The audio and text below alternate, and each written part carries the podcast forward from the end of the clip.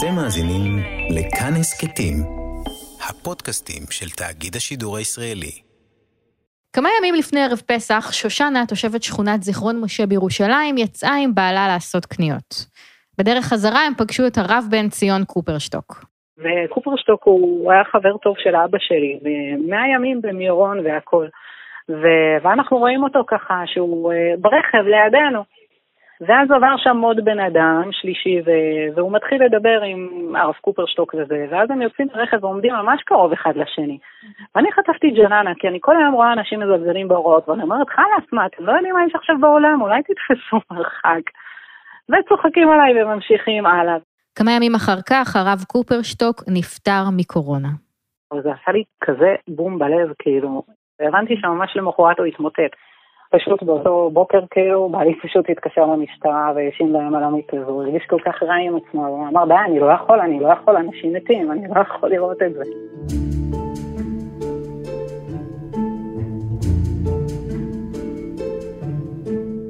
היי, אתם על חיות כיס, אני צליל אברהם. בחודש וחצי האחרונים החיים של כולנו השתנו, אבל החיים בחברה החרדית השתנו אפילו יותר. בן אדם שרגיל אה, ללכת למקווה או ללכת להתפלל שלוש תפילות במניין, ופתאום כאילו לוקחים לו את זה, תשמעי, לקחת לו את סם החיים, הוא מסתובב סביב עצמו כמו סביבון, לא מוצא מקום לנוח. למה? מה זה כל כך, המקווה זה דבר חשוב? אה, כאילו מישהו כל כך רגיל לזה, זה כאילו כל החיים בשבילו, בלי זה הוא מרגיש כאילו חסר ערך, חסר תועלת. המצב הבריאותי השפיע השפעה עמוקה על הכלכלה החרדית. השפעה כל כך גדולה שיש מי שטוענים שהיא לעולם לא תחזור להיות מה שהייתה. אז היום בחיות כיס, איך הקורונה השפיעה על החברה החרדית, והאם היא תשנה לגמרי את הכלכלה החרדית כמו שאנחנו מכירים אותה.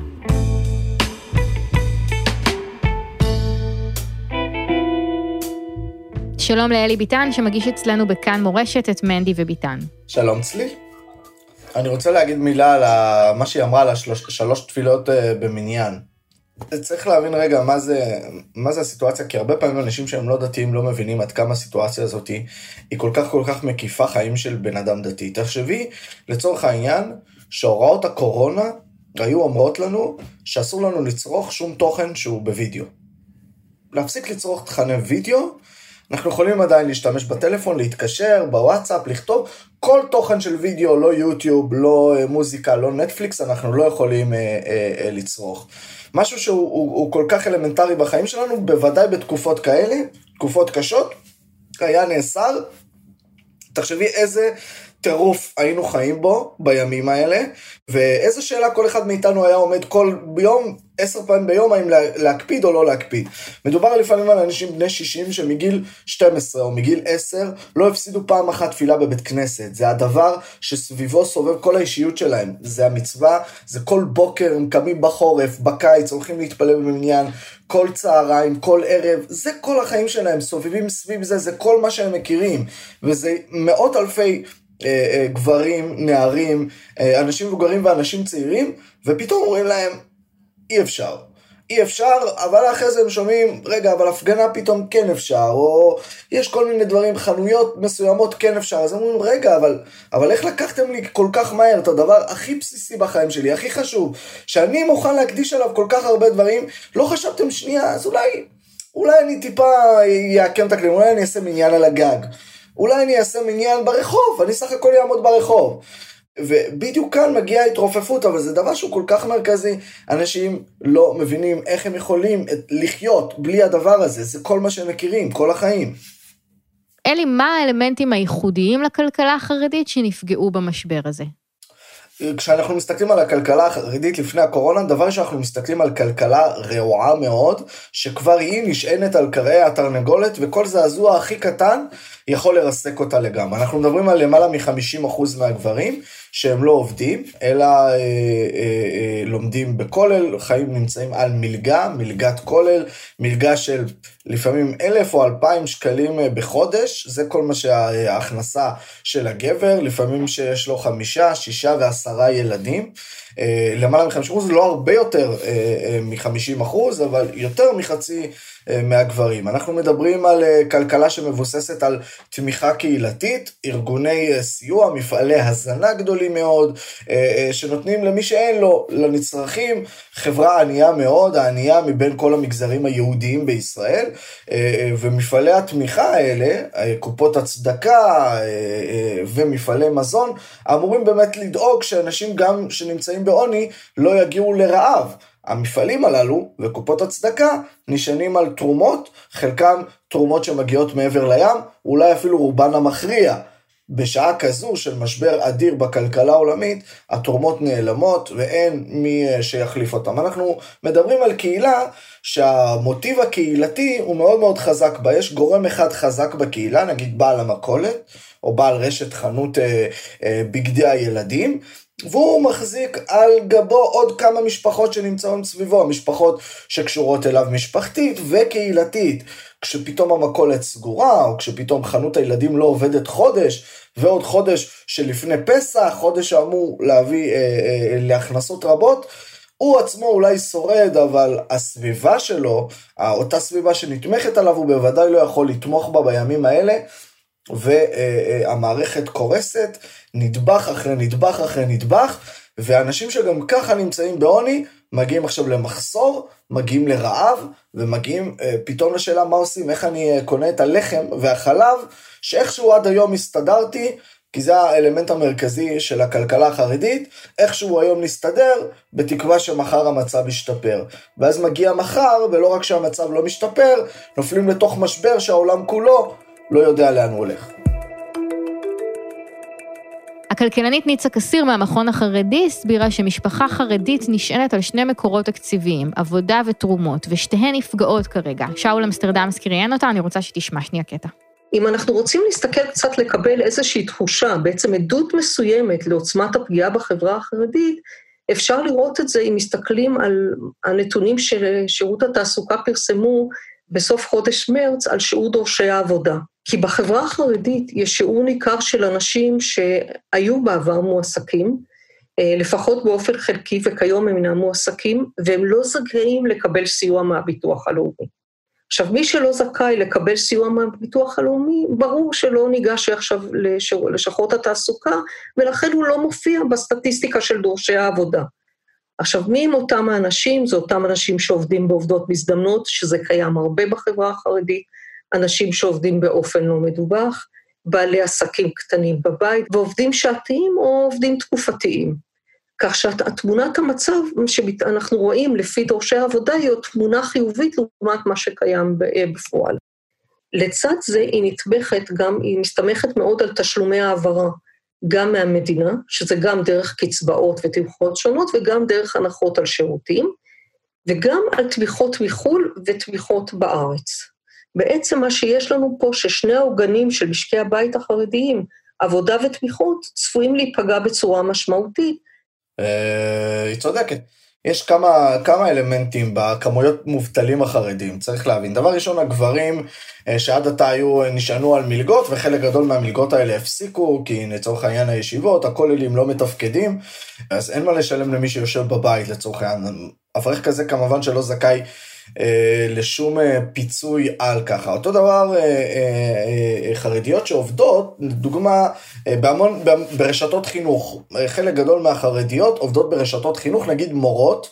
אבל הן לא מאוגדות באיגוד המורים או בהסתדרות המורים, הן לא מאוגדות בכלל למעשה, ואז כל האורגנים שיש לעובדים במגזר הכללי, או למורים ומורות וגננות במגזר הכללי, אין להם, אחת הדוגמאות היא מטפלות המשפחתונים, שחלקם הגדול חרדיות. אה, אה, מטפלות המשפחתונים הן בעצם אה, מועסקות לא מועסקות על ידי משרד הכלכלה, הן נשלחו על ידי המדינה להקים משפחתונים כדי לאפשר לנשים חרדיות לצאת לעבוד, אבל עכשיו שהמשפחתונים לא יכולים לפעול, הן לא מקבלות פיצוי מאף אחד, כי הן נחשבות מצד אחד עצמאיות, מצד שני מועסקות, וכך הן נופלות בין השולחנות ולא, ולא מקבלות פיצוי. בימים הללו, כל אחד ממשרדי הממשלה שולח את האחריות למשרד אחר, בסופו של דבר עוד ועוד אה, תחומים בחברה החרדית, בוודאי אה, שאנשים אה, שעובדים באופן פרטי, משרדים קטנים, עובדים שיוצאים לחל"ת במשרדים קטנים, עובדים שגם ביום יום התנאים שלהם גרועים הרבה יותר מעובדים במגזר כללי, צריך לומר, מורה חרדית מקבלת לפעמים פחות משליש ממורה שהיא לא חרדית. אז גם בימים כתיקונם התנאים שלה נדפקות, למרות שהיא עובדת אותו, אותו היקף משרה, גם בימים כתיקונם התנאים שלה נדפקים, בוודאי בימים כאלה כשהיא בכלל לא עובדת מדינה, היא עובדת של איזושהי עמותה שמשחקת בשכר שלה. הדברים הללו שבימים, גם בימים רגילים הם בעיה, בימי קורונה הם הופכים להיות אה, בעיה מהותית שהיא גם משפיעה על, על המגזר כולו. בתחילת הסגר דיברו הרבה עיתונאים וגם אתה על משבר הומניטרי בבני ברק. זה כבר לא המצב? מתי זה השתנה? איך זה השתנה? המשבר ההומניטרי שדיברנו עליו בבני ברק, זאת אומרת, אותו מחסור ורעב במשפחות שנמצאות בבידוד אצל אנשים מבוגרים, אכן היה רגע אה, אה, מלהתרחש בפועל, וכבר אה, ראשי המגזר וגם ראשי המשק כבר התחילו לדבר עליו, אבל אז מה שקרה שבערים החרדיות, מי שתפס פיקוד, בוודאי בבני ברק, בביתר עילית, מי שתפס פיקוד היה הצבא, פיקוד העורף, שביצע אה, מפעל הזנה בניין בניין, משפחה משפחה חיילים, דפקו בדלתות והביאו לאנשים אוכל הביתה, זה קרה ממש עד לשבוע הזה, לקחו את כל העיר, פילחו מי זקן שנמצא לבד בבית, מי משפחה שצריכה אוכל, פשוט הצבא לקח על עצמו את האחריות, פיקוד העורף, זה היה מראה מאוד משובב לב לראות חיילים, דבר שלא רואים ביום רגיל בבני ברק, בוודאי לא בביתר עילית, לא רואים במקומות הללו חיילים, קצינים בכירים, אלופים במיל, שלוקחים פיקוד על עיר שלמעשה הפסיקה לתפקד, קופות הצדקה הפסיקו לתפקד ועוד, ובעצמם לוקחים לעצמם גם את האחריות אה, הבריאותית, אבל גם את אחריות ההזנה. וזה מה שמנע באמת את ההתרסקות, את הנפילה, מהבחינה הזאת עוני עדיין קיים. והמשבר מבחינת עוני ילווה אותנו הרבה מאוד.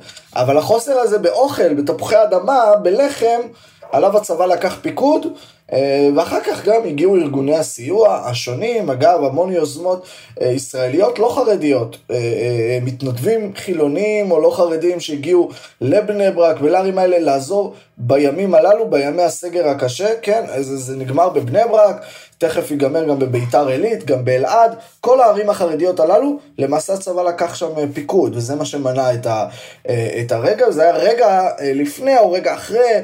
באמת ההתרסקות הגדולה של המערכת. שושנה אמרה שהסגר לא השפיע על חיי היומיום שלה, אבל הוא היה מאוד מאוד מעליב. היא הבינה שהיה סגר רק על שכונות חרדיות, רק על רחובות חרדיים, שסימנו אותם, וזה מה שמאוד פגע בה. זה מאוד מעליב להיות מסומן, מאוד מאוד מאוד מעליב.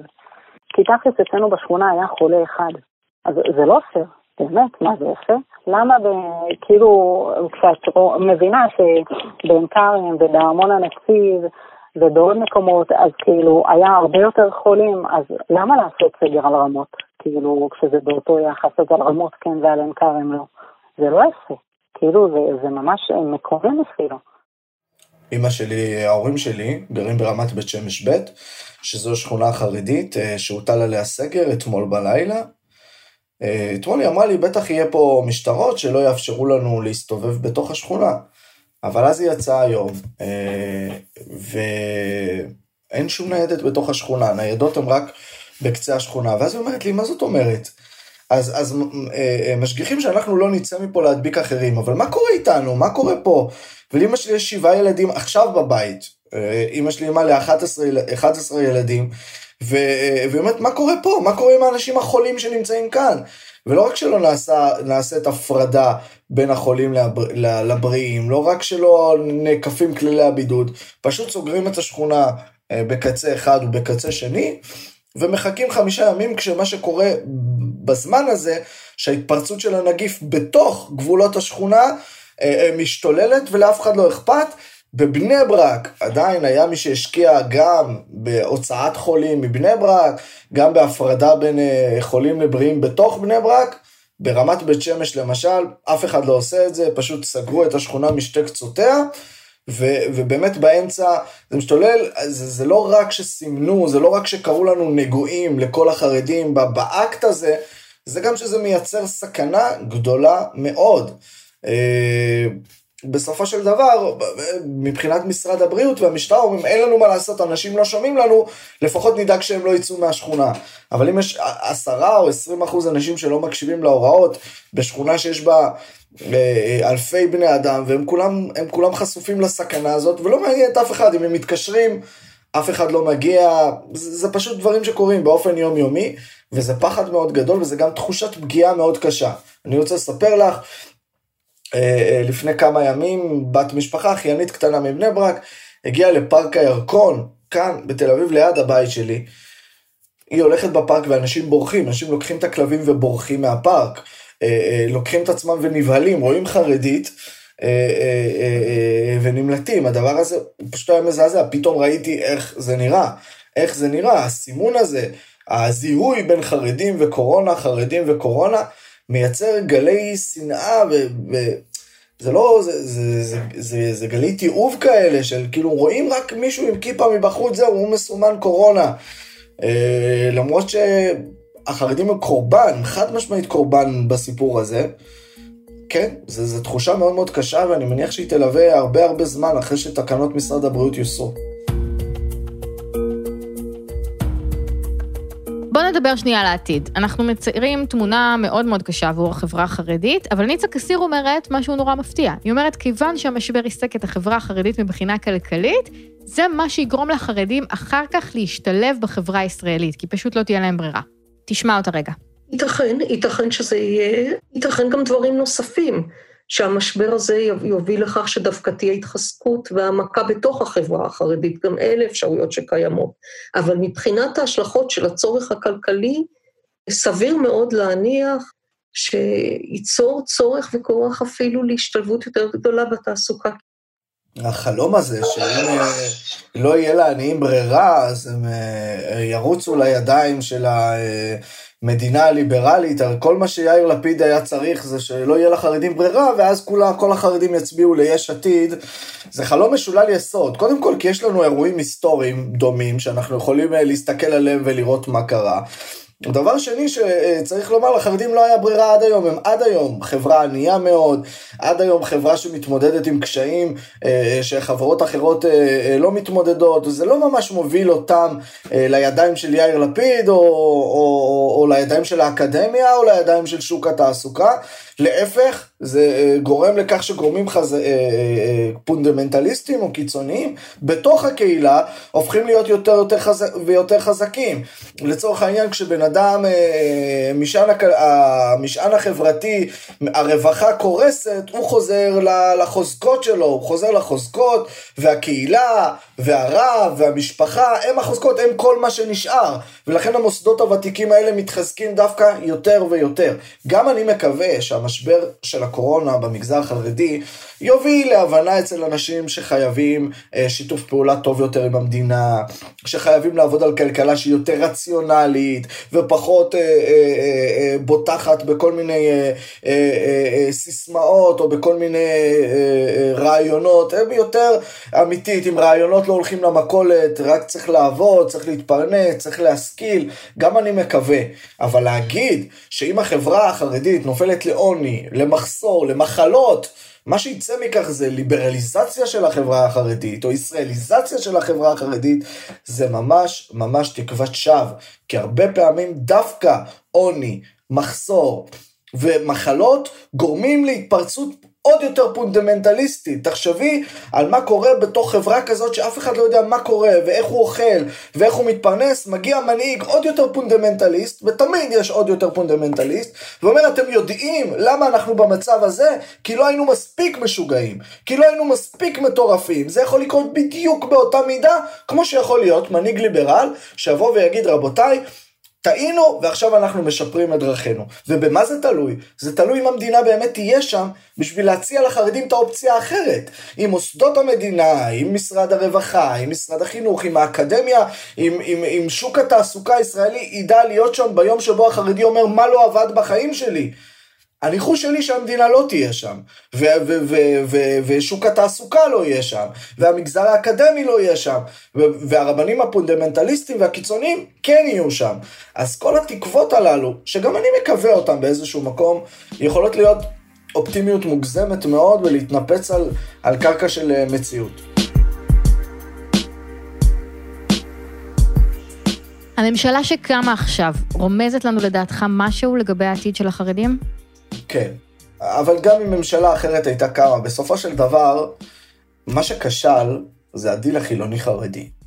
הדיל החילוני-חרדי, וזה לא קשור לשמאל או ימין, אומר, חרדים, תעשו מה שבא לכם. בבני ברק, בירושלים, ברמת בית שמש, אנחנו לא מתערבים. פעם ב... עושים איזה חוק גיוס מעורפל שהוא חסר רלוונטיות, אבל תעשו מה שבא לכם, לא אכפת לנו מה קורה בבתי ספר שלכם, בשכונות שלכם, תעשו מה שבא לכם, רק תבואו לממשלה, תצביעו איתנו. על מה שצריך, וזהו, לא מעניין, קחו את הכסף ותעשו מה שבא לכם. זה דיל שנמשך משנות החמישים, בשנות ה-70 עם בגין הוא הפך להיות משהו הרבה יותר גדול, אבל גם כשהיו ממשלות שמאל כמו רבין, כמו ברק, כמו אולמרט, הדיל הזה המשיך אותו דבר, ואפילו בני גנץ אמר לחרדים, אם את זוכרת, אני נותן לכם דף חלק שכתוב למטה בני גנץ, תכתבו מה שאתם רוצים. מה הם רוצים? מה יהיה כתוב על הדף הזה? יהיה כתוב המשך העוני, יהיה כתוב המשך הבורות, יהיה כתוב המשך ההפקרות, זה בדיוק מה שיהיה כתוב על הדף הזה, וגם משמאל וגם מימין, כולם אומרים לחרדים, זה לא אכפת לנו. ואז מגיעה הקורונה, והחילונים מבינים שזה לא נעצר בגבולות בני ברק, שההפקרות הזאת, אותם מנהיגים פוליטיים של החברה החרדית, שפוגעים בציבור שלהם, בבוחרים שלהם, זה לא נעצר שם. הנה, הדוגמה הזו, של ליצמן ודרעי עומדים בממשלה, ומתעקשים בממשלה להשאיר את בתי הכנסת פתוחים. הרי מה הם בעצם באים ואומרים? אנחנו דואגים לבוחר שלנו. הבוחר שלנו צריך בתי כנסת, אנחנו דואגים לו. אבל מה בעצם הם עשו? הם פגעו בבוחר שלהם כי הם הדביקו את הבוחר שלהם, הם לא הדביקו אה, אה, חילוני בתל אביב שלא הולך למניינים האלה, הם הדביקו את הבוחר שלהם.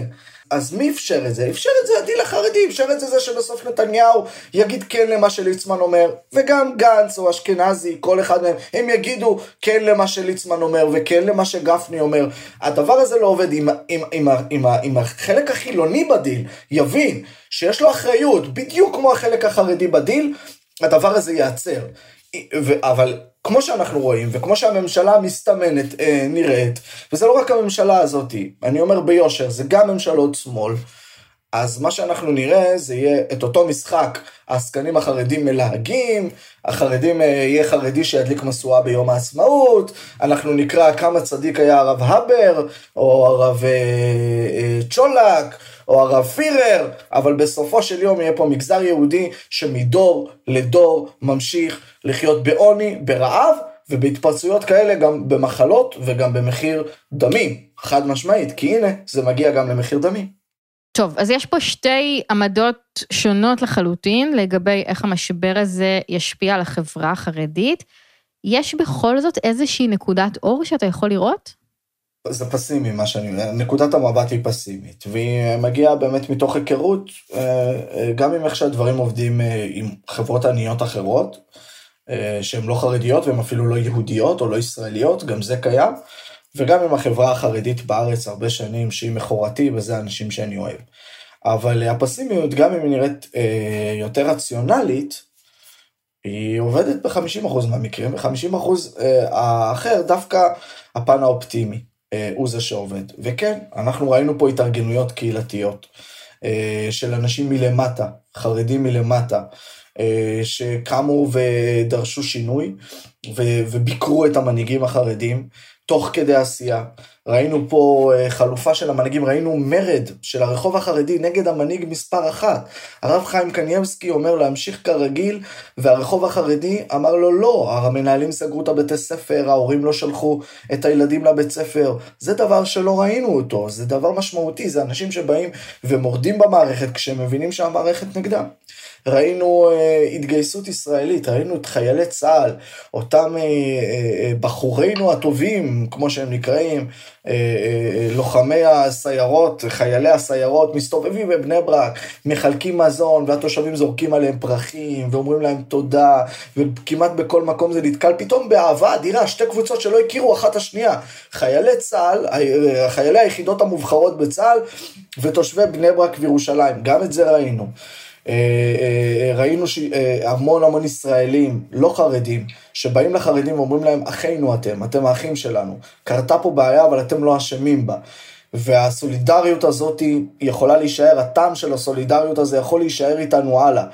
השאלה היא עלינו, אם אנחנו מסוגלים לקחת את כל הדברים האלה ולייצר מהם משהו להמשך הדרך, או שברגע שהקורונה תיגמר, כל אחד מאיתנו יעשה את כל הדברים שהוא חלם עליהם כל הזמן הזה, ואנחנו נשכח אה, את העובדה, וכשיגידו לנו חרדים, נגיד, אוקיי, נשאיר אותם לבני ברק, אחרי זה נראה סדרה בנטפליקס המורדת, ונצקצק קצת, נראה שטיסל, ונאהב אותם קצת, מרחוק אבל. השאלה אם נדע לתרגם את זה ליום שאחרי, לסולידריות ולשיתוף הפעולה הזאת, ולהבנה שמה שקורה בבני ברק הוא, הוא מה שיקרה ברמת גן, והוא מה שיקרה בתל אביב, וגם ההפך.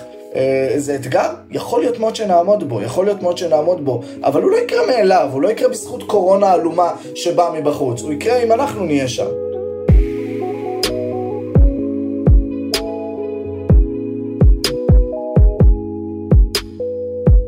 זה היה עוד פרק קורונה זריז של חיות כיס, הפודקאסט הכלכלי של כאן. אם אתם רוצים לשמוע עוד פרקים על חרדים, כדאי להקשיב לשני פרקים אחרים שלנו. החוק שלו גייס סף אחד, פרק 106 שלנו, שגם אותו הגשתי יחד עם אלי ביטן, ופרק 117, לא הכל מטומטם. תודה לשאול אמסטרדמסקי שראיין את ניצה קסיר, רום אטיק העורך שלנו, אסף רפפורט עורך את הסאונד, יהודית רוזנפלד סייעה בהכנת הפרק. אפשר לדבר איתנו בקבוצת הפייסבוק של חיות כיס ולהאזין לכל הפרקים שלנו בכל יישומון הסכתים ובאתר כאן. תודה רבה אלי ביטן. תודה רבה. ותודה רבה לכם.